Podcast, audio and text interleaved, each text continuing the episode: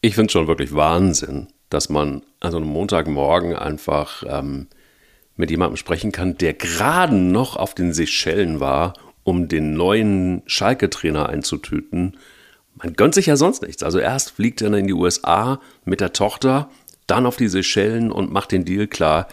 Ich bin wirklich schwer, schwer begeistert. Das ist wirklich ein posches Leben. Das kann nur dieser äh, Thomas Knebel führen.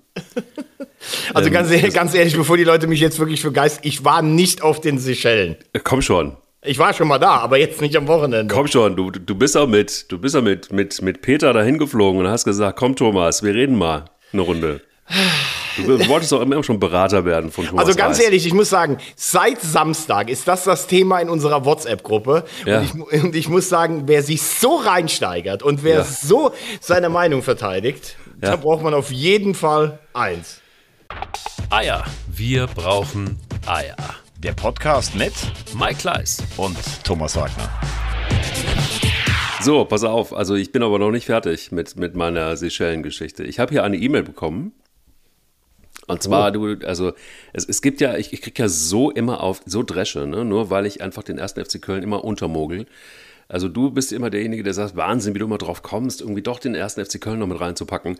Jetzt kommt Olaf Schröder, der dich ja äh, Gebühren vertreten hat, auch noch in diesem Podcast mit rein, äh, Sport 1-Chef, und sagt, ja, du mogelst ja auch den ersten FC Köln irgendwie immer mit rein. Hier ist eine E-Mail von Björn Grimm. Hallo Björn. Ähm, lieber Mike, lieber Thomas, ich höre euren Podcast gefühlt ewig und lasse keine Folge aus. Das ist gut so. Vielleicht liegt es auch daran, dass das Thema in den letzten Monaten oft angesprochen wurde, dass es überhaupt aufgefallen ist. Aber kann es sein, jetzt kommt's, dass die, dass die Folge 164 die erste ist, in der der erste FC Köln, du bist mein Verein, ich liebe dich, ähm, komplett gar nicht stattgefunden hat? Ich habe die Folge bei der Arbeit zweimal durchgehört und vielleicht war ich auch unkonzentriert. Gibt es eine Sonderfolge dazu? Auf jeden Fall danke für den Podcast. Weiter so. Viele Grüße. Björn. gute, gute Mail. Ja, so. Aber Gute Mail, Björn. Ab, absolut. Ich finde das gut, dass der Björn das mal angemerkt hat. Denn wenn es äh, über das Ballett nichts zu sprechen gibt, dann gibt es auch nichts zu sprechen. Übrigens habe ich auch ganz viele äh, Mails bekommen. Das ist jetzt kein Witz. ja. Äh, mein Freund Bernd würde sagen, eine Petitesse. Mhm. Äh, wir haben ja vor irgendwie vor sechs Wochen haben wir meinen schweren Heinz-Flohr-Fehler aufgedeckt. Ich habe wohl in Montreal unter dem Einfluss von 670 Kilometern und der HSV-Niederlage das Halbfinale, übrigens unsere WM-Serie, kommt richtig gut an bei den Leuten, habe ich die Wasserschlacht von Berlin gesagt.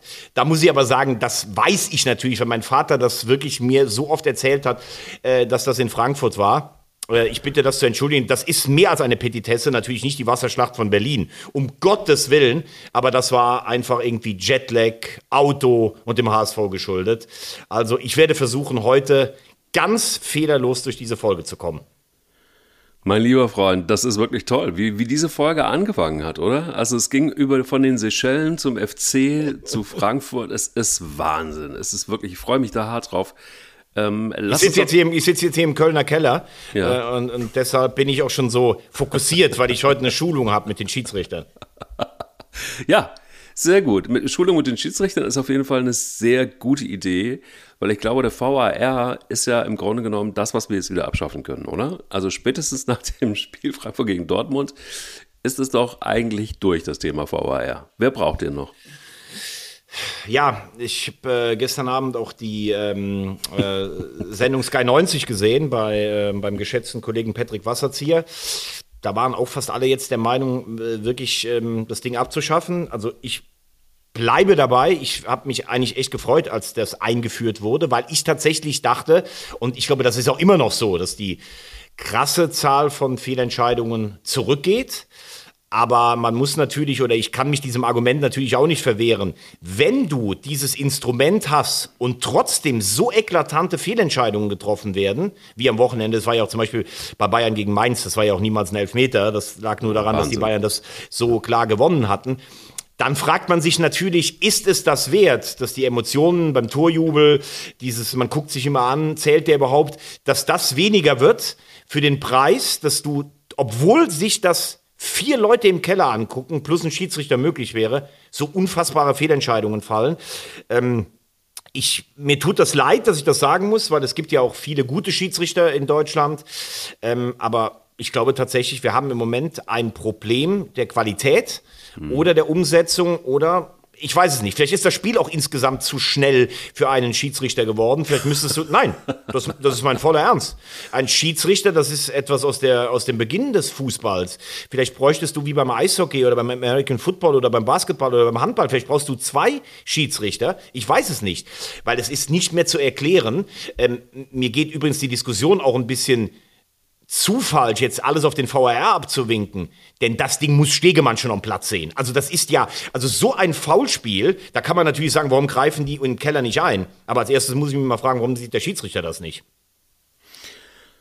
Ja, gut, also stellt sich sowieso ganz oft für mich die Frage, ist es so, dass sie sich zu sehr auf den VBR verlassen und worauf gucken sie dann noch? Also es ist so wie, wie beim Navigationssystem. Ne? Du guckst ja auch keine Straßenschilder mehr an, weil du einfach stumpf einfach auf dieses Ding guckst und sagst so, ah, hier ist die äh, Elisabeth Müller-Gerber-Straße 14, super.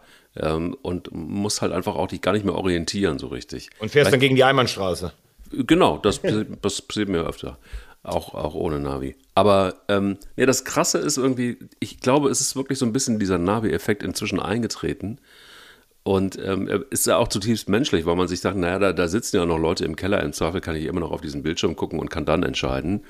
Ähm, und die sehen ja sowieso mehr. Und ähm, vielleicht ist da irgendwie sowas im Kopf drin wie, hm, okay, dann, dann gucke ich mir mal lieber irgendwie die Choreo an oder so. Oder keine äh, Ahnung.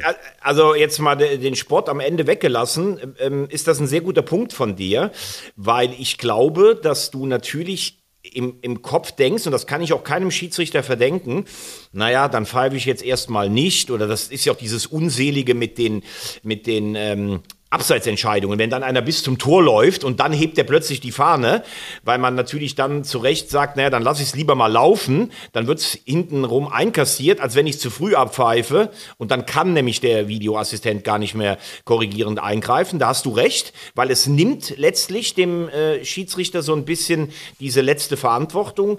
Deshalb sind wir beide, oder wir haben das ja schon oft besprochen, ich bin ja ganz klar für dieses Challenge-System, wie in der NFL. Du hast als Trainer der Mannschaft zweimal pro Halbzeit darfst du einen Videobeweis anfordern. Wenn das, was du gedacht hast, richtig ist, dann bleibt es bei den Zweien. Hast du eine falsche Challenge gewählt, dann äh, hast du nur noch einen übrig. Ich glaube, das wäre einfacher. Aber nochmal, wir müssen mal auf diese extreme Situation vom Samstag gucken. Ähm, Spieler machen unfassbar viele Fehler. Das dürfen wir übrigens nicht vergessen. Wir erwarten, glaube ich, immer als Anspruch, Spieler können so schlecht spielen, wie sie wollen, aber der Schiri muss immer perfekt sein. Das ist er nicht. Aber was es hier halt so unverständlich macht, ist erstens mal, also ich habe äh, Sascha Stegemann letztes Jahr mal kritisiert für dieses äh, Spiel Hannover HSV, wo der HSV vorne einen klaren Elber für Jatta nicht bekommt und im Gegenzug der jetzt Kölner Meiner das 1-0 macht. Äh, und da wurde auch nicht drauf geguckt, für mich völlig unverständlich. Also Stegemann wird eigentlich ist hoch eingeschätzt. Äh, ich finde, er macht oft für mich eine keine gute Figur. Ähm, aber also dieses Ding nicht zu sehen, dass der von hinten stößt mit seinen Assistenten am Platz. Das finde ich echt schon sehr bedenkenswert. Aber dann frage ich mich tatsächlich, da sitzen vier Leute im Kölner Keller. Dann heißt, die haben sich nur vier ähm, die haben sich nur vier Einstellungen angeguckt, obwohl sie 20 haben. Verstehe ich auch nicht. Und das ist immer wieder das, was ich sage. Wenn du diese Szene siehst, wie die Frankfurter sich beschweren, wenn du siehst, wie die Dortmunder reagieren, du musst als Schiedsrichter auch mal gucken oder als VAR, wie verhalten die sich am Platz alle, weil du siehst es eigentlich schon, was da Sache ist, ähm, auch an der Reaktion der Spieler. Und dann muss ich doch wissen vom ganzen Bewegungsablauf, der lässt sich doch da nicht fallen, so nah vor der Kiste. Ich verstehe es einfach nicht. Du kannst es dir angucken und du siehst es nicht. Das ist dann auch der Unterschied zu den Fehlern beim Spieler, wo ich echt sage, Jetzt bin ich auch langsam davor und sage, wenn wir so schlechte Videoschiedsrichter haben, dann macht es keinen Sinn. Zum Beispiel auch, auch ein Ärgernis für mich, Markus Schmidt, Schiedsrichter aus Stuttgart, für mich eher so leidlich immer, der ist jetzt irgendwie permanent als Videoschiedsrichter eingesetzt. Und immer wieder lese ich den Namen Schmidt, wenn ich denke, das kann doch wohl nicht wahr sein. Da frage ich mich auch, werden da keine Konsequenzen gezogen oder verstehen sie es einfach nicht? Ja, oder haben wir einfach insgesamt ein Schiedsrichterproblem, dass die Qualität da vielleicht einfach nicht mehr so richtig gut ist. Und äh, ich meine, der, es ist das, der, der, der VRR macht ja eins irgendwie auch äh, recht einfach. Man kann irgendwie als Schiedsrichter in einer etwas komfortableren Situation wieder sein, weil man, man ist am Ende nicht mehr der Arsch. Weißt du? Also der Arsch ist dann immer der VAR und die sieht man nicht. Die sitzen da schön irgendwie in den Katakomben drin. Und, äh, und, und, und der Schiedsrichter kann immer sagen, Leute, tut mir leid, ich war es jetzt nicht. Das war also ganz, ganz klare Entscheidung des VAR. Die haben da hingeguckt, die haben da immerhin von 20 mal 4 hinge viermal hingeguckt. Ist doch alles super. Und also da stimmt eben, also Olli Kahn würde sagen, Eier, wir brauchen Eier. Und ich finde, wir brauchen Schiedsrichter. Wir brauchen Schiedsrichter, die sich dann einfach auch hinstellen und sagen, nee, so ist es. Punkt. Ja, aus. aber bei Mike, äh, ich gebe dir grundsätzlich recht, aber es ist ja jetzt nicht so, dass Stegemann gut bei dem Ding wegkommt. Also äh, es ist ja jetzt auch nicht zu sagen, okay, ich entscheide äh? jetzt gar nichts mehr. Naja, aber Stegemann hat jetzt im Grunde genommen ja, ja gut, nee, gut kommt er nicht dabei weg. Aber es ist ja, weißt du, was ich meine? Also ja, ich, meine, weiß, was du meinst, aber in dem Fall, er kriegt im Kicker heute Morgen eine 6, völlig berechtigt übrigens. Also es ist jetzt nicht so, dass alle sagen, boah, der Stegemann der kannte, konnte ja gar nichts dafür. Für meine Begriffe muss er das schon sehen. Und jetzt kommt als obendrauf noch, dass diese Instanz, die dich eigentlich retten soll, dass die noch krasser versagt. Also die, denen könnte man die Note 8 geben da im Keller.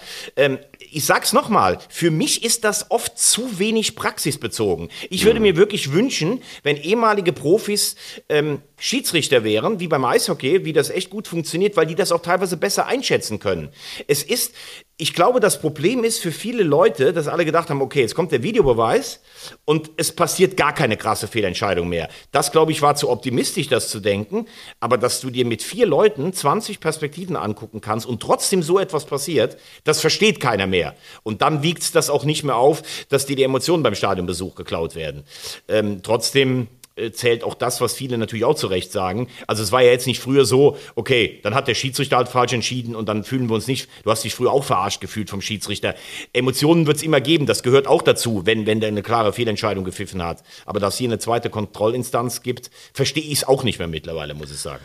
Lass uns doch mal bei den krassen Fehlentscheidungen bleiben und lass uns mal gucken, ähm, was da am, ähm, am Ende der Bundesliga im Moment gerade stattfindet bei Schalke 04. Da haben wir, ähm, Rufen Schröder hat Schalke 04 verlassen. Ja, schon einige Tage her, nur haben wir keinen Podcast gehabt in der Zeit. Stimmt. Und ähm, ja, bisschen krass irgendwie. Da ist ja alles Mögliche gemunkelt worden. Tedesco sollte zurückkommen. Äh, die haben das wirklich ernst gemeint. Daraufhin soll Rufen Schröder gesagt haben, ihr habt sie nicht alle. Entweder der Reis kommt oder niemand kommt. Dann ist Knebel äh, doch irgendwie auf diese Seychellen geflogen, hat sich von Thomas Wagner beraten lassen und mit Thomas Reis dann irgendwie einen Drink genommen und ist dann doch äh, gekommen. Hat die Ablöse teilweise, wenn es stimmt, selber bezahlt, um auf Schalke Trainer zu werden. In dem ganz, in der ganzen Gemengenlage war noch irgendwie ein Freund von Rufen Schröder krank. Es ist alles tatsächlich sehr verfahren auf Schalke. Rufen Schröder ist weg und jetzt wird es Vogelwild. Jetzt gibt es das Gerücht, dass er in Leipzig gehandelt wird, neben Max Eberl. Die beiden kennen sich und schätzen sich äh, und vor allen Dingen Eberl ihn und umgekehrt. Und es ist Wahnsinn, würde Thomas Wagner sagen. also zunächst mal, jetzt müssen wir das mal auflösen, endlich mit deinen Seychellen. Also ja. du erzählst seit Samstag bei uns in der internen Gruppe, das ist doch kein Zufall, man ist doch nicht plötzlich auf den Seychellen, also so weit weg von Deutschland, der Knäbel und der Reis, das gibt's doch gar nicht. Und treffen sich zufällig am Strand. Ja, und dann sage mhm. ich, ne, sogar in, in der Hotellobby, und dann sage ich sogar, ich verstehe gar nicht, wo jetzt für dich das Problem ist. Schalke hatte keinen Trainer im Sommer. Es war, es war sogar öffentlich, dass sie Interesse an Reis hatten. Also, dann können sie sich auch in Wuppertal auf der Autobahnraststätte treffen oder sowas. Ja. Ich äh, glaube nicht, dass du auf die Seychellen fahren musst, um jemanden per Zufall, in Anführungszeichen, zu treffen, mit dem du verhandelst, obwohl du gar keinen Reis, äh, keinen Hehl daraus machst, dass du den Reis gerne hättest. Also, ich glaube tatsächlich, dass es Zufall ist. Und wenn es kein Zufall ist, dann frage ich mich, warum machst du das Versteckspiel, obwohl du als Schalke ja immer zugegeben hast, dass du an Reis interessiert bist. Ja, aber ich finde es, also erstmal, ähm, wenn mir jemand wirklich jetzt allen in Ernst ist, das hatte ich auch schon gesagt, wenn, wenn mir jemand erzählen will, dass sich zufällig in der Hotellobby im selben Hotel zur selben Zeit Knebel und Reis treffen, weil da ist, ne, also, oh, du auch hier, ach, du auch hier. Und wenn Knibbel mir das erzählen will und, und, und reißen, dann sage ich einfach Pinocchio, hör auf damit. So. Und ähm, das ist ja völlig okay, dass man sich irgendwo trifft. Wenn man beschließt, dass man sich auf den Seychellen irgendwie so posch trifft, wo alleine der Flug irgendwie 1500 Euro kostet, Ähm, und dann fliegt man da ja auch nicht irgendwie in der Bretterklasse hin, sondern da geht es ja, Aber das ist ja, das ist ja ihr privates Vergnügen im Urlaub. Weiß ich nicht. Ich hoffe, dass das so ist und dass es nicht der Verein bezahlt hat. Aber es ist trotzdem für mich das falsche Zeichen bei Schalke 04. Das kann ich nicht bringen. Ich kann nicht, wenn ich da so hänge und kann noch nicht mal Kohle haben, um, um eine ordentliche Mannschaft zu kaufen, dann, dann ist das ein schlechtes Zeichen, mich auf den Seychellen mit dem zukünftigen Trainer zu treffen. Ja, also nochmal, ich glaube, die sind beide privat in Urlaub gefahren und haben sich. Ach, natürlich. Pinocchio, Pinocchio, ich, ich sag dir, hör auf damit. Ich sag's dir, das ist. Du glaubst das, ich glaub das. Ja, klar, ich sehe keinen Sinn darin, warum, warum man das noch im Nachhinein erzählen sollte. Es hat überhaupt niemand darüber geredet. Und Reis hat in Bochum einen hervorragenden Job gemacht und Schalke braucht einen Trainer. Also es ist da auch gar nichts Anrüchiges dabei. Warum sollen die sich im Geheimen auf den Seychellen treffen, wenn sie sich auch überall sonst treffen könnten? Also ich, für mich erschließt sich das, das nicht. einfach- ist natürlich angenehmer und dann ist er wahrscheinlich war ein findiger äh, Reporter und hat es rausgekriegt und bevor es rauskommt, dann macht man den Sprung nach vorne. Ja, aber, aber auch ist. Peter Knäbel darf von seinem privaten Geld auf die Seychellen fliegen. Also da habe ich Bist kein du denn Problem sicher, mit. dass er das von seinem privaten Geld bezahlt Ja, natürlich. Also ich habe keinen einzigen Anlass zu sagen, dass das Schalke bezahlt hat. Warum soll der nicht auf die Seychellen fahren? Der verdient wahrscheinlich mehr als wir beide. Der verdient übrigens jeder Sportvorstand in der Bundesliga, leider. Gut, bei dir bin ich mir nicht ganz so sicher, aber äh, nein, aber es ist ja auch mal, sei es sei es mal dahingestellt, weil es, wir haben ja me mehrere Themen. Also ich glaube, die haben im Sommer tatsächlich Thomas Reis haben wollen. Da waren sich auch Schröder und Knäbel einig. Dann hat Ruven Schröder, der im letzten Jahr wirklich herausragendes geleistet hat, in diesem Jahr einen herausragend schlechten Kader zusammengestellt. Das haben wir ja letztes Jahr, letzte Woche wirklich äh, en Detail rausfiletiert. Also die Chancenlosigkeit gestern gegen Freiburg war ja erschreckend, weil du normalerweise ja denkst, boah, da kommt ein neuer Trainer, vielleicht noch neuer Mut. Das war ja Sie haben sich bemüht, und das ist das Beste, was du darüber sagen kannst. Es war ja sowas von derart chancenlos gegen Freiburg. Und äh, ja, jetzt hast du einen Trainer Reis, der hat das Wunder mit Bochum geschafft, wobei der Lack dann zu Beginn dieser Saison auch ein bisschen äh, ab war. Er hat Teile der Ablöse übernommen, das stimmt, aber an seiner Stelle, wenn ich jetzt sagen würde, Schalke ist trotzdem immer noch ein geiler Verein, ich möchte das machen, dann habe ich jetzt, keine Ahnung, 300 oder 500.000 Ablöse kostet und bezahle vielleicht die Hälfte davon, der wird jetzt auch nicht am Hungertuch äh, nagen. Ähm, ja, und zu Ruven Schröder noch. Ähm, ich kann durchaus verstehen, dass 18 Monate mit über 100 Transferbewegungen echt stressig sind. Aber ähm, wenn das mit Leipzig stimmen sollte, dann muss ich auch äh, ganz ehrlich sagen, dann ist das jetzt langsam so ein bisschen so ein Effekt. Ich werde für etwas sehr gelobt. Eberl haben wir drüber gesprochen, der wurde neun Jahre lang nur gelobt. Schröder wurde eigentlich auch nur gelobt. Und dann musst du dich berechtigter Kritik stellen und siehst vielleicht selber, uh, was habe ich da eigentlich für einen Kader zusammengestellt? Hm, dann sage ich jetzt irgendwie mal, aus persönlichen Gründen höre ich dann auf. Das hat mich Kraft gekostet, um dann irgendwo anders wieder direkt anzufangen. Also das fände ich schon äh, echt einen weiteren Sittenverfall in der Bundesliga. Ich möchte Ruben Schröder einfach mal, den ich als Typ auch schätze, zugutehalten. Das hat Kraft gekostet. Er sieht wahrscheinlich selber, boah, das wird schwer. Ich trage da auch eine gewisse Verantwortung dafür und ich höre jetzt auf. Dann würde ich aber auch erwarten, dass einfach mal jetzt für ein Dreivierteljahr oder sowas oder für ein Jahr dann einfach auch kein Job da ist. So verstehe ich das, wenn man so eine Argumentation wählt. Finde die Gemengenlage irgendwie tatsächlich unübersichtlich. Ich finde es jetzt erstmal okay, so wie es ist. Und ich finde, ähm, wir sollten es jetzt einfach nur verdammt nochmal probieren, diesen Verein wieder ähm, auf Vordermann zu kriegen, wenn Ruven Schröder die Entscheidung für sich getroffen hat, am Ende des Tages, warum auch immer, dass es zu kräftezehrend war, dass es äh, vielleicht einfach hinter den Kulissen Gründe gab, dass er da nicht mehr d'accord war mit, mit, der, mit der Herangehensweise ähm, und äh, wie, wie Schalke sich verhalten wollte, wie Schalke aus dieser Krise raus will. Ähm, dann ist das ein gutes Recht. Ich finde es halt einfach auch weiß es nicht, ob da in, in, mit Leipzig was dran ist, dass man da jetzt als Doppelspitze fungieren will. Ähm, das würde ich dann in der Tat ein bisschen strange finden, aber das alles, was mit Leipzig zu tun hat, finde ich strange. Max Eberl, Personalie haben wir hoch und runter gekaut ähm, und auch wieder gekaut, ist jetzt durch das Thema. Wenn da jetzt ein Ruven Schröder auftaucht, habe ich kein gutes Gefühl irgendwie dabei, weil das einfach auch irgendwie dann wirklich so eine Monopolisierung äh, wird von, von, von äh, guten Leuten, die ja nachweislich gute Jobs gemacht haben und die wir eigentlich ganz gut brauchen können. Warum man sich das alles einverleibt, wenn es denn so kommt, erschließt sich mir nicht. Gut, sei es drum. Ähm, wichtig ist erstmal Schalke 04 und da bin ich, also da bin ich jetzt mal tatsächlich wirklich safe. Ich fände es wirklich bitter, wenn die tatsächlich wieder absteigen würden und wenn sie dann tatsächlich wieder gegen ähm, Kräuter Fürth und ähm, ja, in Regen, Regensburg spielen müssen, gegen den HSV sicher nicht. Aber das ist tatsächlich eigentlich das Einzige, worauf es ankommt. Aber Mike, jetzt mal ganz ehrlich, wenn, Ja. du, wenn, wenn du jetzt guckst, wie sich das einsortiert äh, in der Tabelle, ne? ähm, dann musst du ja ganz ehrlich sagen, Schalke ist letzter, hat drei Punkte auf Leverkusen, wo man ja, da werden wir gleich auch noch kurz drauf gucken, wo man ja immer denkt, irgendwann geht da vielleicht doch nochmal der Knoten auf.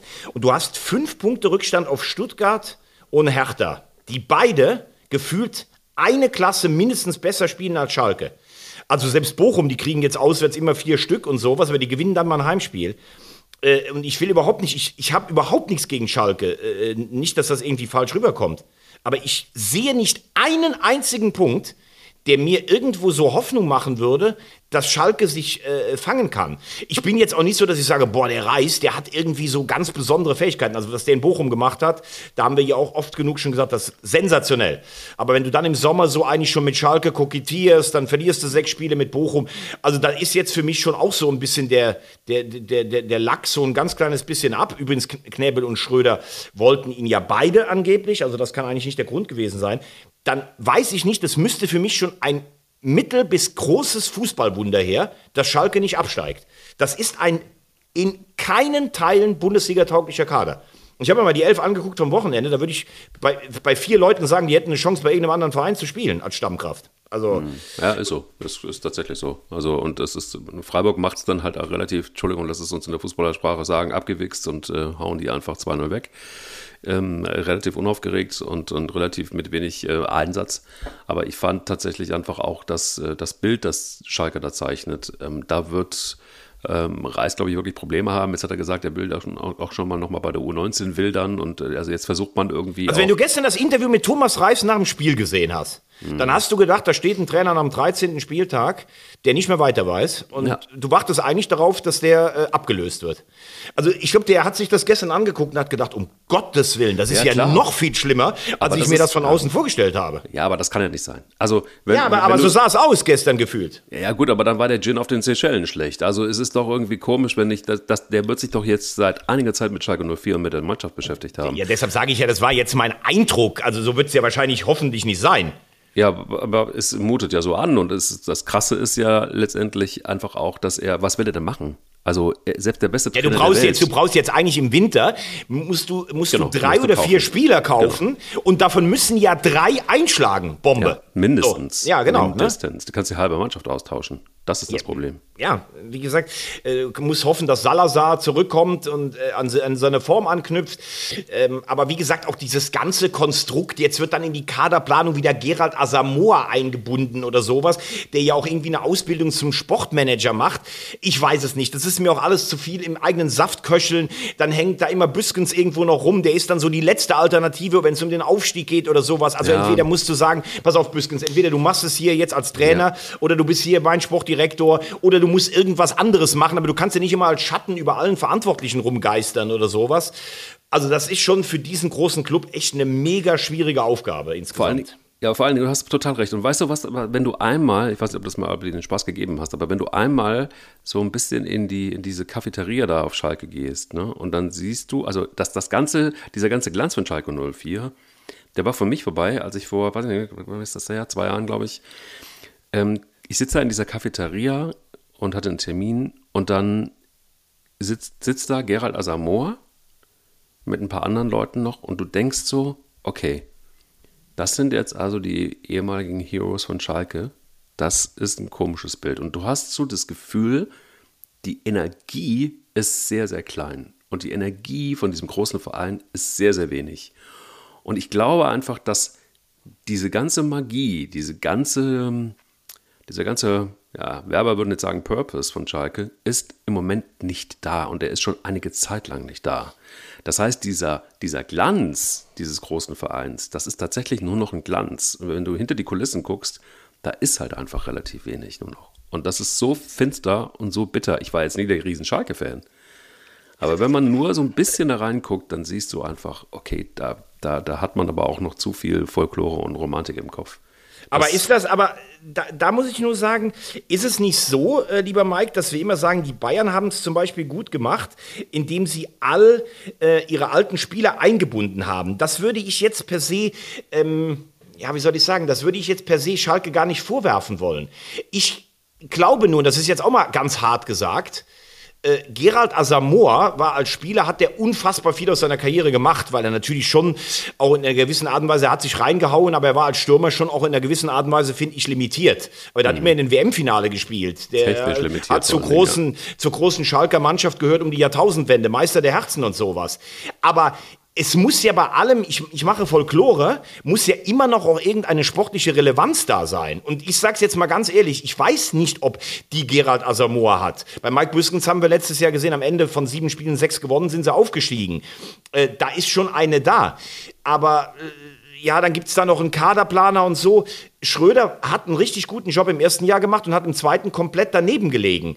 Aber ich, wenn du auch keine Kohle hast, dann musst du dich natürlich im eigenen Stall bedienen. Und wenn es funktioniert, dann sagen alle, boah, das ist jetzt hier unser Schalker Markt und das sind unsere Schalker Jungs und die haben es richtig gemacht. Aber bis sich dieser große, ruhmreiche Verein äh, mal wieder erholt hat, also selbst wenn es jetzt ein Wunder gibt oder du gehst noch mal ein Jahr in die zweite Liga und dann steigst du vielleicht wieder auf, das kann schon dauern, denn mir fehlt jetzt so ein bisschen auch die große, die große Idee oder die große Leitlinie. Und äh, wenn du bei anderen Vereinen siehst, ja gut, die haben jetzt vielleicht auch ähm, wenig Kohle, aber die haben eine Idee, die haben eine Identität, dann sieht das für mich besser aus als dieser zusammengewürfelte Kader. Aber ich würde jetzt auch sagen, wir schießen uns jetzt nicht die ganze Zeit auf Schalke ein, sondern wir gucken mal auf einen Verein, der äh, auch übrigens da unten steht. Und da muss man jetzt wirklich sagen, Bayer Leverkusen. Boah. Ey, was ist denn da eigentlich los? Also, die haben ja unter Seoane wenigstens noch gespielt wie Bayer Leverkusen. Technisch hoch anständig, hoch kultiviert, haben dann wahnsinnige Fehler gemacht, ihre Chancen nicht genutzt. Aber was ist das denn jetzt? Also, die spielen ja mittlerweile auch wie so ein Stümperhaufen im Abschiedskampf. Ja, das ist tatsächlich was, was mich auch total sprachlos macht weil dieser ganze Spielwitz und auch die Technik und alles das, was Bayer Leverkusen seit Jahren als Mannschaft ausmacht, ist überhaupt nicht mehr da. Und ich frage mich, was hat äh, Xabi Alonso wirklich für, ein, für, für, eine Taktik, die da dahinter ist? Und ähm, macht er das wirklich alleine oder hat er da irgendwie, irgendwie Leute, die ihm dann vielleicht doch mal sagen, ey, warte mal, ähm, ist jetzt nicht so, wahrscheinlich nicht so zielführend oder so. Und ist er da beratungsresistent? Er war jetzt ja noch nicht unbedingt jemand, der sich als Trainer irgendwie äh, goldene Lorbeeren verdient hat. Das ist nicht so. Da ist der Name wahrscheinlich größer als das, was er als Trainer erreicht hat. Ähm, deutlich sogar. Also er muss sich da auch erstmal beweisen. Deshalb ist Bayer Leverkusen, glaube ich, auch ein ganz guter Einstieg in das wirkliche Profigeschäft. Aber was da im Moment los ist, wüsste ich gerne in der Kabine. Was da hinter den Kulissen ist, äh, wüsste ich gerne. Unbestritten ist, glaube ich, dass das alles gute Kicker sind und dass die das alle gut können. Aber es ist tatsächlich jetzt einfach auch sichtbar, für mich zumindest, dass das keine Mannschaft mehr ist. Das ist keine Mannschaft, die orchestriert ist. Seone hat äh, scheinbar aus diesem Haufen zumindest noch ein Orchester gemacht, das einigermaßen spielen kann. Aber im Moment sehe ich da nur noch schiefe Töne. Aber wie kann das sein? Wie kann das sein, dass das noch schlimmer wird, als es vorher schon war? Ähm, also ich sehe das mit, mit der Klasse oder mit dem Orchester, sehe ich anders. Mhm. Also alleine, wenn ich schon sehe, wer da eingewechselt wurde am Samstag in Leipzig. Ne? Mhm. Frimpong wird für mich ein internationaler Star. Palacios ist eigentlich ein wirklich äh, gut dekorierter und erfahrener Stratege aus Südamerika. Schick, Torschützenkönig der Europameisterschaft und Hudson oder Hudson O'Doy, den selbst die Bayern wollten. Also wenn die Leute von der Bank kommen, dann kann es normalerweise kein, keine Frage der Klasse sein. Aber ich finde, du hast das wunderbar, das Thema aufgeworfen, wo ich auch manchmal mich wirklich frage, sag mal, sind wir denn alle irgendwie auch blind, die darüber hm. sprechen oder auch die, die Zuschauer? Natürlich ist Xabi Alonso ein wunderbarer Ex-Fußballspieler, der wirklich alles gewonnen hat. WM, EM, Champions League. Ein Weltklasse-Spieler, bei den größten Vereinen gespielt, bei Real, bei Liverpool, bei Bayern. Ganz toll. Ein wahnsinnig sympathischer, geerdeter Typ, wo ich sage, ey, geil, wenn eigentlich alle, die wirklich was gewonnen haben, so wären wie der. Aber jetzt frage ich mich mal ganz ehrlich, und da ist deine Frage, welche Kompetenz bringt der denn jetzt mit erkennbar für einen Job bei einem vermeintlichen Bundesliga-Spitzenverein? Ja, ja, der eben. ist mit der zweiten Mannschaft von Real Sociedad San Sebastian von der dritten in die zweite Liga aufgestiegen und ist damit wieder abgestiegen. Also da würde ich jetzt sagen, gut, zweite Mannschaft, das ist ja auch nicht immer ganz so einfach.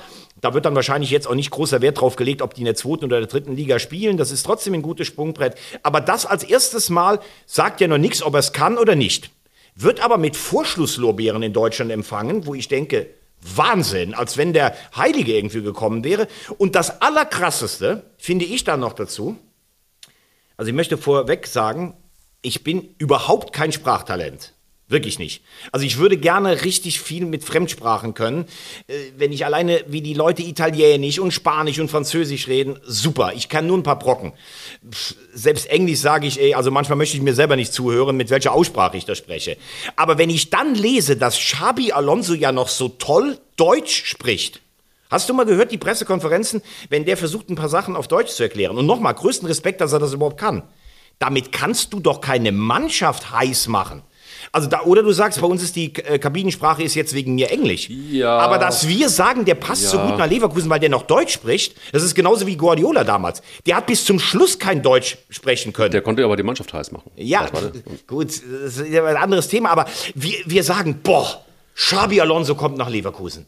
Der Mann mit der Weltkarriere, aufgestiegen mit San Sebastian und der spricht noch Deutsch. Das muss doch passen. Und dann guckst du mal dahinter und denkst, übrigens spielt Leverkusen gar nicht mehr wie Leverkusen. Das war ja nach vorne in Leipzig, da kraus, also da, da kriegst du ja Schüttelfrost. Normalerweise steht Leverkusen immer für einen technisch gepflegten Fußball, der im alles entscheidende Moment dann vielleicht äh, versagt, weil sie nervlich nicht resistent genug sind.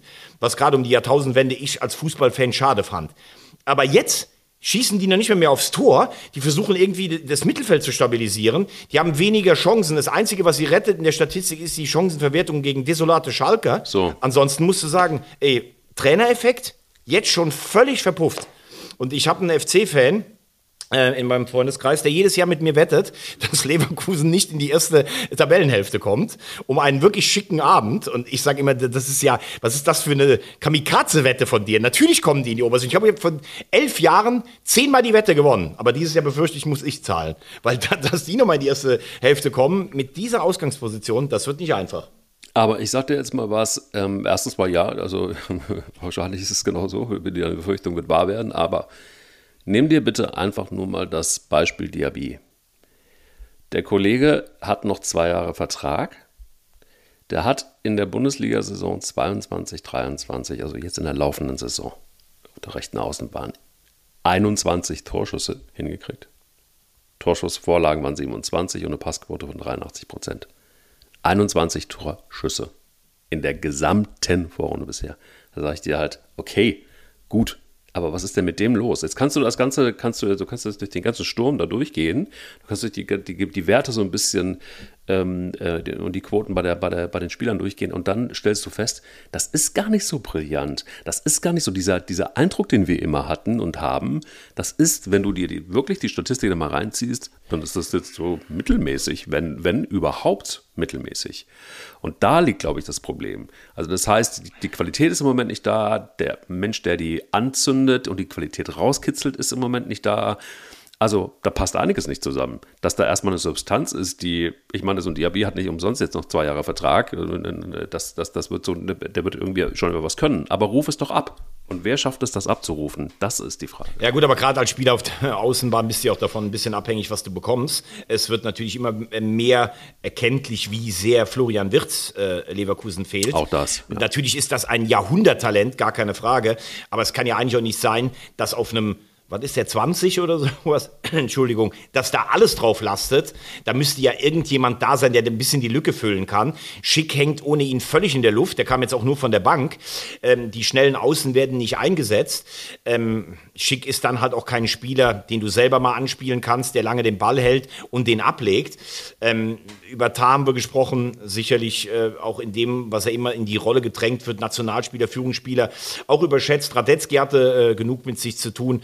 Aber ähm, das ist schon, also was, was an Minusleistungen aus diesem talentierten Kader rausgeholt wird, das ist schon besorgniserregend. Und äh, ja, ich glaube, du bist aus dem Pokal auch schon raus. Vielleicht kannst du noch in der Europa League überwintern.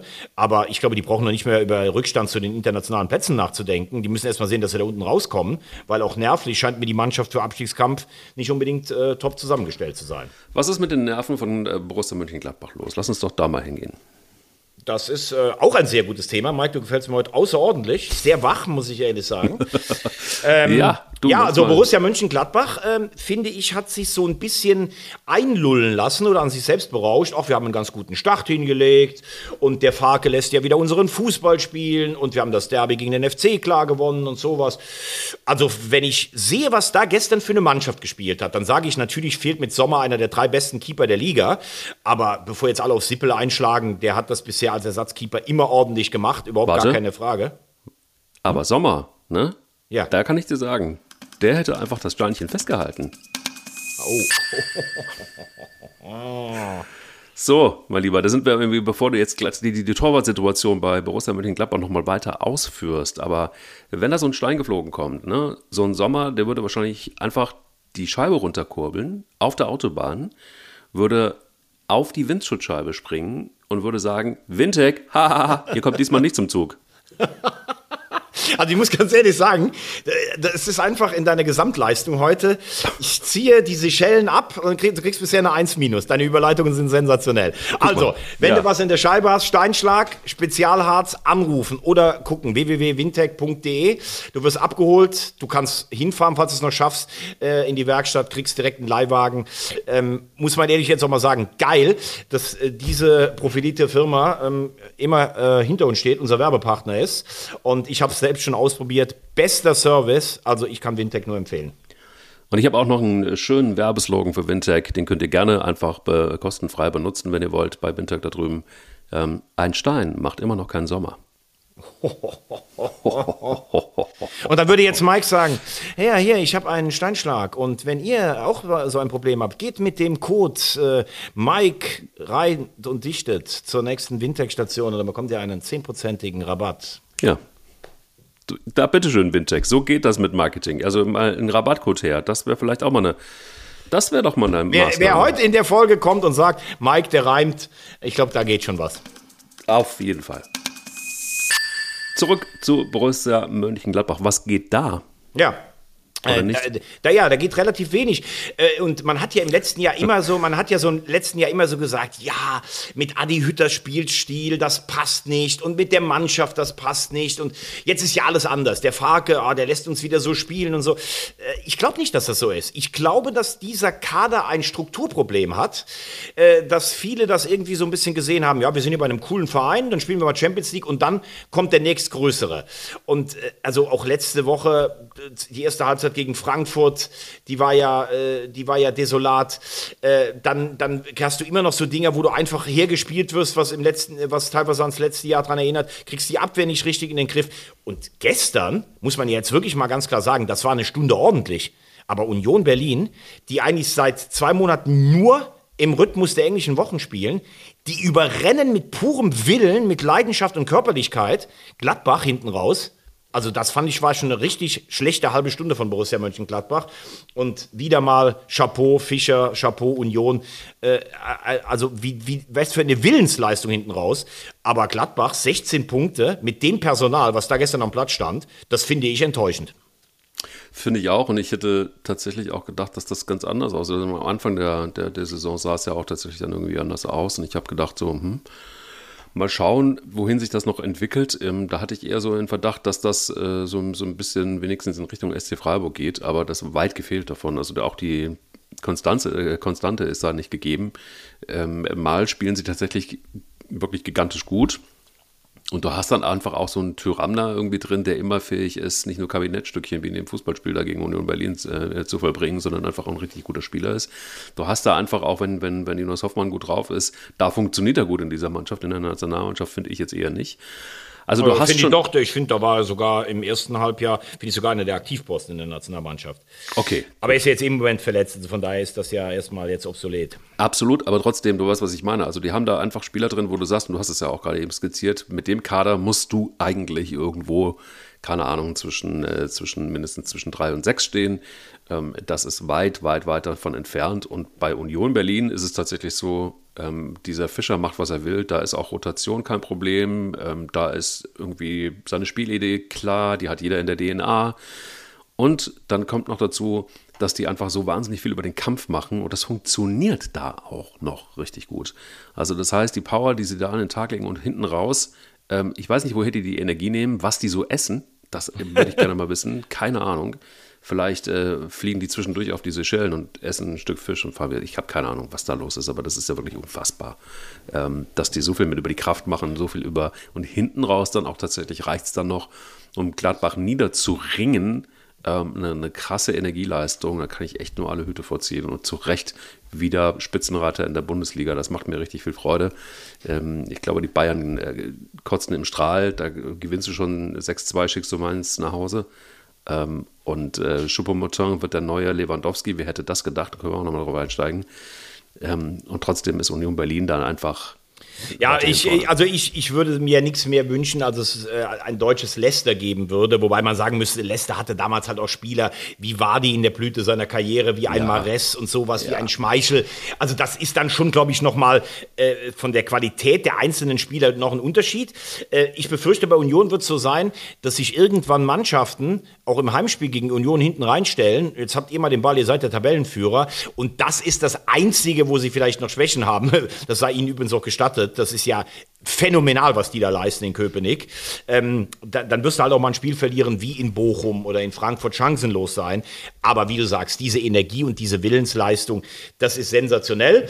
Und weil du die Frage der Bayern aufgeworfen hast, bevor wir zum Europapokal kommen, das haben wir letztes, letzte Woche auch vergessen, das Tippspiel. Äh, auch da gab es äh, unfassbare äh, Aufrufe, ähm, warum wir das nicht gemacht haben. Muss man sagen, ähm, aus Bayern-Sicht, glaube ich, ist es gut, dass Nagelsmann eingesehen hat, du kannst als Bayern München nicht ohne neun spielen. Ja. Das geht einfach nicht, weil du dermaßen überlegen bist und so viele Chancen immer hast. Ähm, ich glaube, er hat am Anfang gedacht, er kann es auch ohne Lewandowski. Die beiden sind ja auch nicht gut miteinander äh, äh, ausgekommen, wobei man natürlich jetzt auch sagen könnte, Lewandowski liefert in der Liga, aber in der Champions League war das schon ein Klassenunterschied.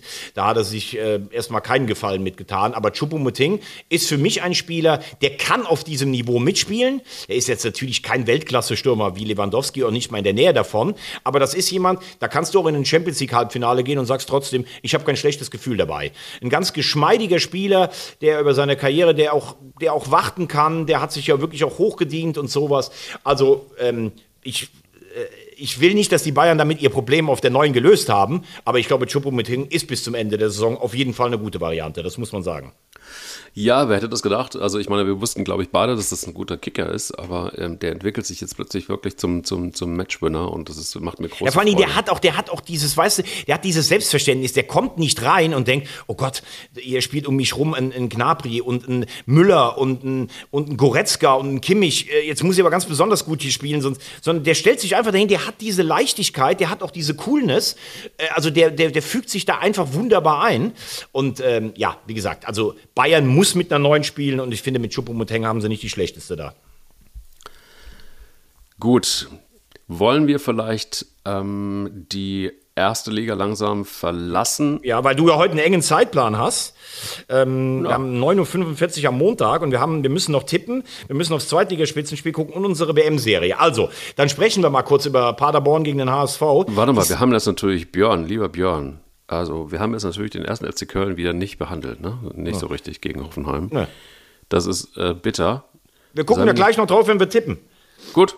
Okay, dann haben wir, guck mal, Björn, ja. warte, warte aufs, aufs Tippspiel und dann ist auch das weiße Ballett wieder drin. Mir tut es auch jedes Mal weh. Jedes Mal, wenn dieser Thomas Wagner nur über seinen HSV reden will. Nee, nee, nee, der, der HSV kommt ja.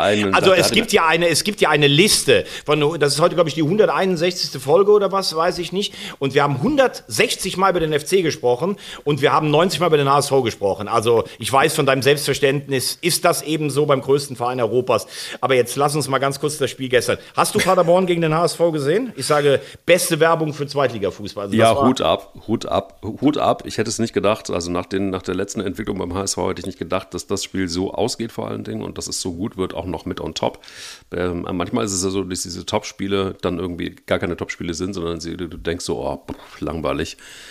Wäre ich doch mal lieber irgendwie auf diese Schellen geflogen. Aber ähm, Aber das war ein richtig geiles Spiel, ein richtig tolles Spiel und der HSV hat ist knapp, aber zu Recht gewonnen, finde ich.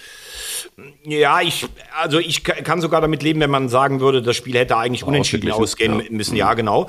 Ähm, weil ich als erstes mal sagen möchte, und da bin ich voll bei dir, oft erwartet man ja, boah, zwei Mannschaften, die nach vorne spielen, beide, die immer den Ball haben wollen, beide Trainer, die so eine Identität haben, und dann kommt ein langweiliges Gegurke raus. Also das war ja ein überragendes Fußballspiel, wo du eigentlich über 95 Minuten nicht, nicht ruhig sitzen konntest. Ähm, wie du sagst, imponierend schon beim HSV mit diesen Personalproblemen, auch gerade weil Schonlau nochmal gefehlt hat. Und diesem frühen Gegentor, wo ich aber auch gar nicht weiß, wie man so schlafmützig wieder in eine Partie reingehen kann, ähm, das dann umzubiegen, das spricht schon für Charakter. Zur Wahrheit gehört aber auch, äh, nach 22 Minuten fällt der Ausgleich aus dem Nichts und bis dahin hätte Paderborn auch schon 2-0 führen können. Ähm, das war genauso wie gegen Magdeburg, das verstehe ich nicht. Ähm, dann muss man aber sagen, ähm, also was, was Paderborn abgerissen hat nach vorne. Allergrößte Hochachtung, was da äh, geleistet wird. Beim HSV, Dompe gestern sensationell. Also, wa- was der da auf der Außenbahn abgezogen hat. Benesch, überragende Schusstechnik. Ich finde, Klatzel war auch mit Ausstrahlung gestern wieder da.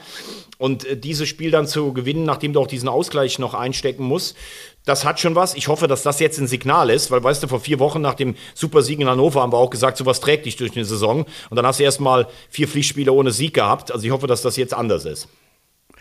Ja, das hoffe ich auch. Also, sie sind jetzt wieder auf Platz 2 mit 28 Punkten, nur einen Punkt hinter Darmstadt und das ist gut so. Ähm, Zweierschnitt aber- von Punkten.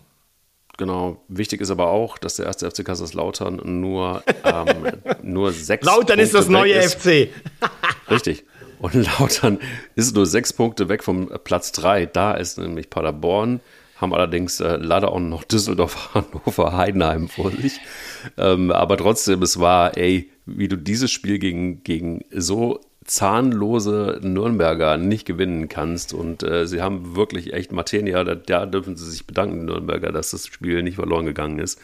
Aber auf dem Betzenberg, ähm, das war wirklich ein, ein gutes Spiel des, äh, ersten FC Kaiserslautern, fand ich. Und und leider, leider, leider hat es nicht gereicht. Das ist, glaube ich, das wievielte Unentschieden ist es jetzt? Das siebte irgendwie? Ja, ja. Keine Ahnung. ja, aber wie gesagt, du hast 20 Punkte. Du hast auch im Heimspiel gegen Regensburg zum Beispiel gesehen, dass du dich schon auch schwer tust gegen dicht gestaffelte defensive Gegner. Ähm, jetzt haben sie es besser gemacht. Also Nürnberg punktemäßig äh, unter Weinziel ein Aufschwung. Aber die haben eigentlich auch gute Fußballer im Kader. Die spielen ja eigentlich im Moment nur auf Defensive und Stabilität. Und äh, wie du sagst, äh, das hat Lautern richtig gut gemacht. Weinziel hat aber im Vorfeld was Interessantes gesagt, dass Dirk Schuster eigentlich im Vorfeld jeden Gegner so erhöht. Also Lautern fühlt sich halt in dieser Außenseiterrolle sehr, sehr wohl. Die werden ihre Punkte machen, die werden irgendwo bei 45 Punkte einlaufen, nachher irgendwie Platz 7 bis 10. Und damit, finde ich, ist alles gesagt. Top-Job, aber für oben wird das auf jeden Fall nicht reichen. Never. Na, das werden wir sehen. Das werden wir sehen. Werden wir noch sehen. Das werden wir noch sehen. So, wir kommen zum Tippen. Europapokal. Lieber Mike. Ich, Ähm, okay. Es steht äh, 2,5 zu 1,5 für dich. Nach vier Spieltagen. Weil den fünften haben wir vergessen. Und ich frage dich: Leverkusen gegen Brügge. Club Brügge wird das ganze Ding 3-1 gewinnen. Ich sage, Leverkusen gewinnt dieses Spiel 2 zu 1. Mhm. Bayern München gegen Inter Mailand. Ja, das ähm, sehe ich so, das wird äh, sehr wahrscheinlich ein 2-2. Ich sage, Bayern gewinnt 3 zu 1. Mhm. Sporting Lissabon gegen Eintracht Frankfurt. Da würde man jetzt vermuten, so wie Frankfurt drauf ist, wird es ein 2-1 für Frankfurt, aber ich glaube, es wird ein 2-1 für Lissabon. Und ich glaube, es gibt ein 2 zu 2. Wahnsinnig eng, diese Gruppe. Da ist ja für Frankfurt alles drin, glaube ich. Vom Gruppensieg bis zum ähm, äh, völligen Ausscheiden aus Europa. Das ist Wahnsinn. Dann Donetsk gegen Leipzig. Sehr interessant, wie ich finde. Das Heimspiel für Donetsk findet ja leider in Warschau statt. Ja, das wird Leipzig gewinnen mit 3-0. Okay, ich sage 1-1. Und Kopenhagen gegen Dortmund. Ist ja, Ja, ein okay, bisschen das- bedeutungslos, weil Dortmund ja eigentlich schon äh, durch ist. Da ist ja auch die Frage, können auch nicht mehr Erster werden. Wen setzt er da jetzt ein? Ne? Das äh, würde aber trotzdem für Kopenhagen reichen mit 2-1. Ich sag- Also für Dortmund wird äh, Kopenhagen mit 2-1 besiegen. Dortmund gewinnt. Ich sage ein, ich sag 1-1. So, und dann haben wir noch die Europa League. Erstmal großes Kompliment, wie Freiburg das Ganze annimmt. Äh, Gruppensieger und damit auch schon fürs Achtelfinale qualifiziert. Überragend. Die fahren nach Karabakh Akdam. Ich denke mal, da wird äh, der Trainer dem einen oder anderen äh, beim, beim langen Flug knapp fünf Stunden freigeben. Ähm, ich sage, das geht 1-1 aus. Ja, das wird so ein stumpfes 1 zu 0 für Freiburg. Dann äh, St. Gillois gegen äh, Union Berlin. Union muss gewinnen, weil bei einem Punkt kannst du davon ausgehen, dass Braga gegen Malmö gewinnt und dann wäre es in Anführungszeichen nur die Conference League. Ähm, ich glaube, dass Union das Spiel in St. Gillois 2 zu 1 gewinnt. Du, da sind wir uns einig. Das glaube ich auch. Oh, oh, oh. Das glaube ich auch. Und dann der zukünftige Clubweltmeister, der Ja. sechsfache Europapokalsieger. Richtig. Das weiße Ballett aus Müngersdorf in seinem Ja. natürlichen Habitat Ja. gegen den OSC Nizza. Bitte, lieber Mike. Ja. Und ich kann dir sagen, alle werden sehr überrascht sein. Es wird ein sehr klares 3 zu 0 für unseren ruhmreichen ersten FC Köln werden. Und damit sind wir dann durch. Und das ist auch gut so. Ich habe jetzt gerade Gänsehaut. Wahnsinn. Ja. So wird es kommen. Also alle haben, also gegen Hoffenheim, das war, das war das wichtige Spiel, das äh, sie gebraucht haben, um dieses Spiel gegen Nizza zu bestehen. Es Also, äh, ich finde, das war schon für diese Rumpfelf echt ein beachtenswerter Auftritt. Ich sage, dass der FC 2-1 gewinnt. Äh, wobei ich ehrlich sagen muss, bei allem Lob für Steffen Baumgart und das, was der FC in der Bundesliga spielt, also in dieser Todesgruppe mit Slowacko und Partizan Belgrad, die beide Probleme hätten, die zweite Liga zu halten, vom letzten Spieltag äh, auf Platz 3 zu stehen, da muss man jetzt auch mal sagen, das ist bislang keine Ruhmesleistung. Dann lass uns in die Ruhmesleistungen gehen. In die es um Ruhmeshalle des Fußball- Fußballs. Und damit sind wir bei der WM 78. Das passt So. ja super für die Deutschen. WM 78. Ich, ich, ich, ich habe mir eigentlich die 82 aufgehoben für mich, weil da gibt es äh, zwei Sachen, die, zwei Namen, die machten mir immer große Angst. Magea einmal. Ja, aber dann lass uns erst mal mit 78 anfangen. Ja, schade. Ich war ja schon bei 82. Ja, ja, das Da ist immer ich, so. ich, Das ist so, du bist einer, du hast früher in der Schule sicher da gesessen und dann hat der Lehrer irgendwie gesagt, sag mal, äh, lieber Mike, kann, oder wer kann mir denn heute was zur Entstehung des Protestantismus in Europa sagen? Und dann hat sich der kleine Mike gemeldet und hat gesagt, ja, ich habe aber was über das Zweite Vatikanische Konzil vorbereitet. Nein. Jetzt bleiben wir erstmal bei 78. Also erstmal Gastgeberland Argentinien, muss man natürlich sagen, ähm, mit der damaligen Militärjunta, äh, während äh, viele Gefangene gefoltert wurden, ein erster großer Schandfleck der FIFA bei einer Vergabe der Weltmeisterschaft. Ähm, dann muss man sagen, Argentinien mit äh, Fußballprofessor El Flaco, dem Dürren, Minotti, glaube ich, der 90 Kippen am Tag geraucht hat, wenn er nicht gut drauf war. Ähm, Maradona, der nicht im Kader war, obwohl er schon als Jahrhunderttalent galt. Die durchnummerierten Argentinier vom Tor, also praktisch von alphabetisch. Osvaldo Ardiles hatte die Nummer 1. Äh, Filiol, der Keeper, hatte irgendwie im Laufe seiner Karriere zwischen 5 und 7 alles.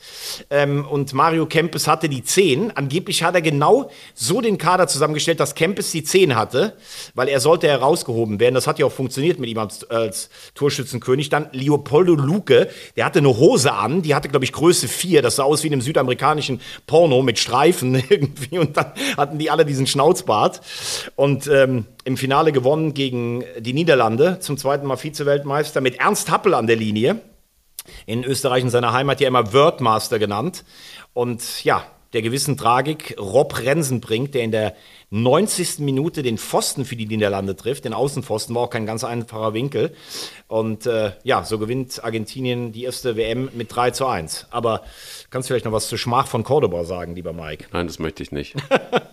das möchte ich einfach nicht. Ich möchte das einfach, das ist, das ist so, das ist einfach so, wenn man so einen Fußball-Podcast macht, Podcast macht, dann lässt er das besser weg. Dann lieber die, die liebe EM 82. Ne, aber komm, da müssen wir, also ganz ehrlich, das ist ja, Cordoba ist ja Feiertag für unsere österreichischen Nachbarn. Und ich finde auch verdichtet, du siehst manchmal, wie sich in einem Moment auch eine Karriere entscheiden kann. Rolf Rüssmann war ein überragender Innenverteidiger. Rolf Rüssmann war nach, dem, nach der Vorrunde in die WM Truppe der Vorrunde gewählt worden, als einer von ja, der elf oder zwölf herausstechenden Spieler und hat dann, heute verbindet man ihn nur mit dem Gegenspieler von Hans Krankel, Wobei man sagen muss, dieses Tor, was Krankel da erzielt, äh, das ist ja eine Aneinanderreihung an, an Fehlern. Und das alles auf Rüssmann äh, zu kaprizieren, leider schon verstorben, ähm, das ist einfach nicht richtig. Aber wenn du in der Rückschau mit jemandem darüber redest, dann denkst du ja, die Deutschen wären gegen die Österreicher ausgeschieden. Das stimmt ja insofern nicht, weil das war eine Gruppenphase. Die Österreicher waren auch schon ausgeschieden. Deutschland hätte allerdings, äh, ich glaube, sogar ein Punkt hätte gereicht, um im Spiel um Platz drei ähm, äh, zu landen. Aber es gab, oder es gibt ernstzunehmende Stimmen aus der Mannschaft, die sagen, das muss so schrecklich gewesen sein. In Askochinga, in dem Quartier, das war eine Militärkaserne, heißt übersetzt da, wo der Hund begraben ist, dass die einfach nur nach Hause fliegen wollten. Und die Österreicher sind ja mit den Deutschen in derselben Maschine auch nach Hause geflogen. Also Wahnsinn. Und die Österreicher haben, feiern das heute, als wenn sie Weltmeister Weltmeister geworden sind damals. Aber hatten auch eine geile Truppe übrigens. Mit Krankel, mit Prohaska, mit Weber, mit Concilia, mit Schachner. Also das war schon, äh, Schachner glaube ich 82, das ist die große Zeit. Äh, mit Hintermeier, Sarah. Richtig gute Mannschaft, muss man sagen. Und eins für dich noch, und da gehen wir zu 82. Du musst dir mal vorstellen, die hatten ein Telefon. Und der DFB hatte genehmigt, jedem Spieler, dass er in der Woche 90 Sekunden nach Deutschland telefonieren darf. Und dann haben manche so versucht, ähm, ja, sich das irgendwie aufzusammeln, dass sie nach zwei Wochen mal drei Minuten sprechen durften. Aber das hat der DFB auch nicht erlaubt. Wenn du in der Woche nicht telefoniert hast, dann ist das Ganze verfallen. Und es hat dann im Quartier hat Fritz Lampe, glaube ich, gespielt am Klavier. Also die saßen in der Pampa, wirklich in der Pampa, in einer Kaserne und dann hat ein alterner deutscher Grand Seigneur an, an der Orgel gespielt und 22 junge Athleten saßen in diesem Ding. Also es muss wirklich grauenhaft gewesen sein. Mein lieber Freund, das war jetzt ein Ritt durch ähm, die Fußballweltmeisterschaft äh, 78 und 82. Jetzt bitte, sprich, ja, Magia. Ja, Magia. Mike Magia, sprich bitte. Algerien, dieses Spiel. Ähm, erzähl du es nochmal. Es war einfach unfassbar. Gegen Algerien gehst du, gehst du baden. Ja, Jupp Derwal kam, äh, die Deutschen waren Europameister und hat dann irgendwie im Vorfeld, wurde er gefragt von einem Journalisten, äh, wie er denn die Deutschen auf Algerien eingestellt hätte. Und da hat er gesagt, sie glauben doch nicht, dass ich den Szenen von Algerien gezeigt habe. Die lachen mich ja aus. Genau. Na gut, nachher haben halt äh, die Algerier gelacht. Ne? Äh, 2-1 Niederlage. Ich weiß noch, ich war fassungslos als Zehnjähriger zu Hause habe vor Wut fast eine Träne verdrückt, wo ich heute denke, das kann doch nicht wahr sein, weil man muss ja die Algerier äh, auch äh, anerkennen. Ja, und so stand Deutschland dann ganz früh in der Gruppe unter Druck. Man hat gegen Chile gewonnen und dann gab es ja diese ganz besondere Konstellation. Seit diesem äh, Turnier gibt es ja das die Gruppenspiele in einer Gruppe am letzten Spieltag immer zeitgleich stattfinden müssen. Denn Chile hat nur 3-2 gegen Algerien gewonnen und es war klar, dass ein 1- oder 2-0-Sieg den Deutschen und den Österreichern beiden reicht, um in die nächste Runde zu kommen. Und für die Österreicher sogar noch den Vorteil hatte, in die leichtere Zwischenrundengruppe mit Nordirland und den Franzosen zu kommen anstatt äh, Spanien und England. Ja, und so fingen die Deutschen echt furios an. Dann fiel das 1-0 durch Rubech und plötzlich nach einer halben Stunde oder 40 Minuten hast du gemerkt, die haben sich um Platz angeguckt und haben gedacht, ja, wir sind ja beide weiter. Und das glaube ich auch. Also ich habe wirklich mit vielen gesprochen, die an diesem Spiel beteiligt waren, auf beiden Seiten. Es gab nicht diese Absprachen im Vorfeld. Aber als dann klar war, jetzt sind wir beide weiter, war es ein schlimmes Ballgeschiebe in der letzten halben Stunde. Das darf man auch nicht schönreden. Ich glaube, der Einzige, der es nicht mitbekommen hatte, war Schoko Schachner. Der hat dann versucht, irgendwie für die Österreicher noch ein Tor zu erzielen und wurde dann von den eigenen Mitspielern böse angeguckt. Trotzdem, wenn du am Feld gestanden hast und diese Blamage, Deutschland wäre ausgeschieden oder die Österreicher kamen auch weiter, das finde ich alles irgendwie menschlich. Aber die Reaktion nachher darauf, also zum Beispiel von Paul Breitner, was erwarten denn die Leute, wenn sie ins Stadion gehen? Paul Breitner, der ja eine ganz unselige Rolle in dieser WM gespielt Definitiv, hat. Ja. Ne? Erstmal am Schlucksee im Schwarzwald, also Schluchsee, Schlucksee, gab es die Vorbereitung, wurde jede Nacht gesoffen und gepokert. Paul Breitner immer ganz vorne dabei. Es konnten aber nicht alle so gut vertragen wie er. Und dann irgendwie haben sie angeblich noch Wasserbomben vor die, äh, runter auf die reklamierenden Fans vom Hotel geworfen und sich also wirklich unmöglich aufgeführt, auch in dem, was sie da im Interview abgegeben haben. Also da muss ich sagen, das war zum Fremdschämen und überdeckt für mich leider auch so ein bisschen, dass man dann in der Zwischenrunde, wie gesagt, sich in der Dreiergruppe gegen England und Spanien durchgesetzt hat, dieses Jahrhundertspiel im Halbfinale gegen Frankreich gewonnen hat. Ähm, das muss man ja auch sagen, das war auch sportlich nachher wirklich absolute Sahne. Und sag mal, du ganz kurz, was, was fällt dir noch ein zu dem Spiel gegen Frankreich in Sevilla im Klutoofen? Schumacher, Jacketkronen gegen Battiston?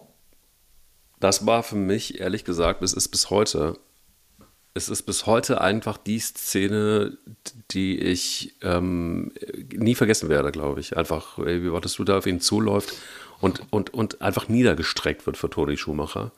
Und ich glaube, es gab wahrscheinlich in der Geschichte des Fußballs nicht so wirklich viele, viele Szenen, die ähm, Menschen, die dieses, dieses Spiel gesehen haben oder überhaupt, die sich für Fußball interessieren, die so, ein, so, ein, so, eine, so eine, keine Ahnung, so, so eine Wucht hatten irgendwie. Ähm, Schumacher hat sich hinterher entschuldigt dafür. Ja, ähm, aber spät erst. Sehr, sehr spät. Also ja, das war eine Katastrophe von Toni Schumacher. Es war insgesamt eine Katastrophe. Das war alles eine Katastrophe. Ich bezahle ihm seine. Jacketkronen. Das muss man sich mal vorstellen. Der lag halbtot am Platz da. Und der springt dem ja mit voller Absicht wirklich mit dem Arsch ins Gesicht. Das muss man so hart sagen. Das war, der war so überladen mit Adrenalin und sowas. Äh, Also da gibt's ja heute noch, äh, da gibt's ja heute noch äh, Franzosen, die das mit ins Grab nehmen, dieses Ding, weil das ja auch eine Jahrhundertmannschaft war und trotzdem am Ende gescheitert. Und diese Szene hat das ja für viele so in Frankreich dann auch zum bösen Deutschen nochmal hochkochen lassen. Absolut. Und es, es war vor allen Dingen einfach auch, man, man darf nie vergessen, ich erinnere mich noch, dass er dann quasi so, äh, wie Toni Schumacher, Kaugummi-Count, Ja. irgendwie ähm, dann irgendwie so äh, da in, in der ne? Box blieb, ja genau, und, und, und sich nicht gerührt hat und den Spieler da liegen las. Äh, das, das war schon irgendwie eine krasse Geschichte. Ja. Ja. Also, Aber auch, auch ja. da leider muss man ehrlich sagen, wenn die Franzosen 3-1 führen, es waren am Platz über 40 Grad in Sevilla, wer schon mal in Sevilla war im Sommer, der weiß, wie das ist.